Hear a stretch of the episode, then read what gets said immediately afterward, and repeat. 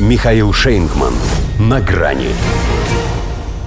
Отдельно Ром, отдельно баба. Трамп дважды победил Хейли в Неваде. Здравствуйте. На грани.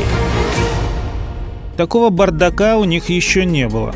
Впрочем, и президентская кампания у них такая, что вряд ли это недоразумение окажется последним. Тем не менее, Невада точно займет особое место в истории США.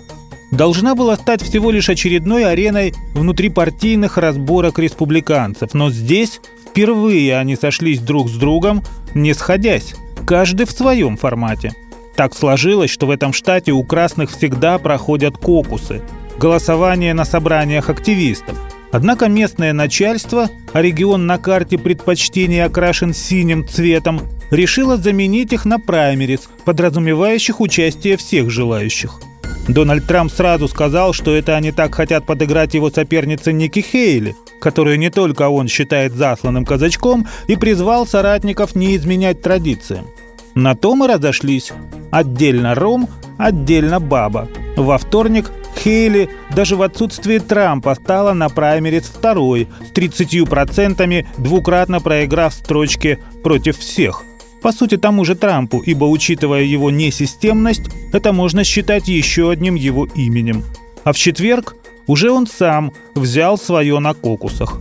Пока неизвестно, как эта путаница скажется на распределении мест от Невады на итоговом съезде партии. Возможно, от штата вообще никого туда не отправят. Но даже если это была всего лишь разминка, для Трампа победа в ней все равно важна. Состоялась она не просто после, а вопреки его достаточно чувствительному поражению на правовом поле. Если то еще можно назвать таковым, потому что там тоже прецедент на прецеденте, и каждый с политическим подтекстом. 6 февраля апелляционный суд округа Колумбия подтвердил первичное решение о лишении 45-го президента США иммунитета от уголовного преследования по предъявленным ему обвинениям. Правда, ни одно из них еще не доказано, но когда их 91, можно нарыть хоть что-то, чтобы его не только заключить под стражу, но и исключить из компании. Все-таки в последовательности демократам не откажешь. Но и в предусмотрительности тоже – из трех судей апелляции двоих назначил Джо Байден. Другой вопрос, что это еще не последняя инстанция, а в Верховном суде Соединенных Штатов трое обязаны своим местом его предшественнику. Всего же там из девяти судей шестеро – консерваторы. Пусть им по статусу и не пристало демонстрировать свои политические симпатии до выборов, но вряд ли улыбается репутация убийц избирательной интриги. То есть дело настолько ясное, что букмекеры даже ставки на их вердикт не принимают. Трампу, впрочем, и самому бы не плашать. Все-таки впереди Южная Каролина. Пожалуй, последнее место, где ее экс-губернатор еще может дать ему бой. Хотя вряд ли.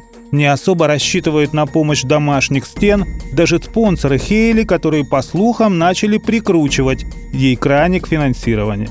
А это значит, что потом у фаворита в каждом штате может получиться как в Неваде. В одного. Только баба будет не отдельно, а с возу.